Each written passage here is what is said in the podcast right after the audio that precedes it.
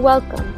This is Gospel Light Daily, your daily program that lights the way of salvation through short gospel messages.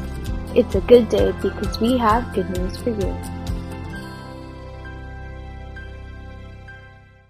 Our Gospel Light for today is taken from the book of Ephesians chapter five verse two. It says here, Christ also has loved us and given himself for us, an offering and a sacrifice to God for a sweet-smelling aroma.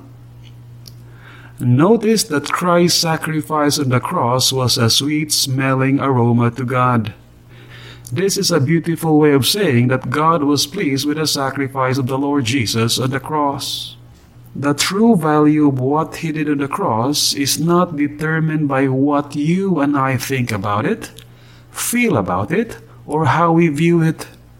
Its value is seen in what God thinks about it, how He feels about it, how He views it, and the esteem He has on it. Even if all the world would convene to reject it and put it off as nothing, it matters not. It does not lessen its value if we reject it.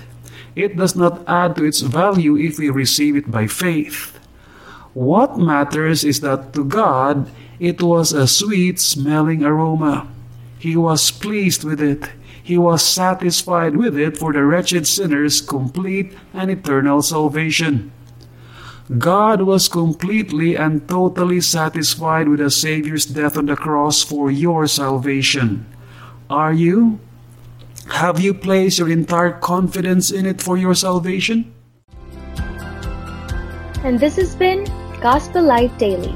We pray that God, who commanded, "Let there be light," has shone in your hearts.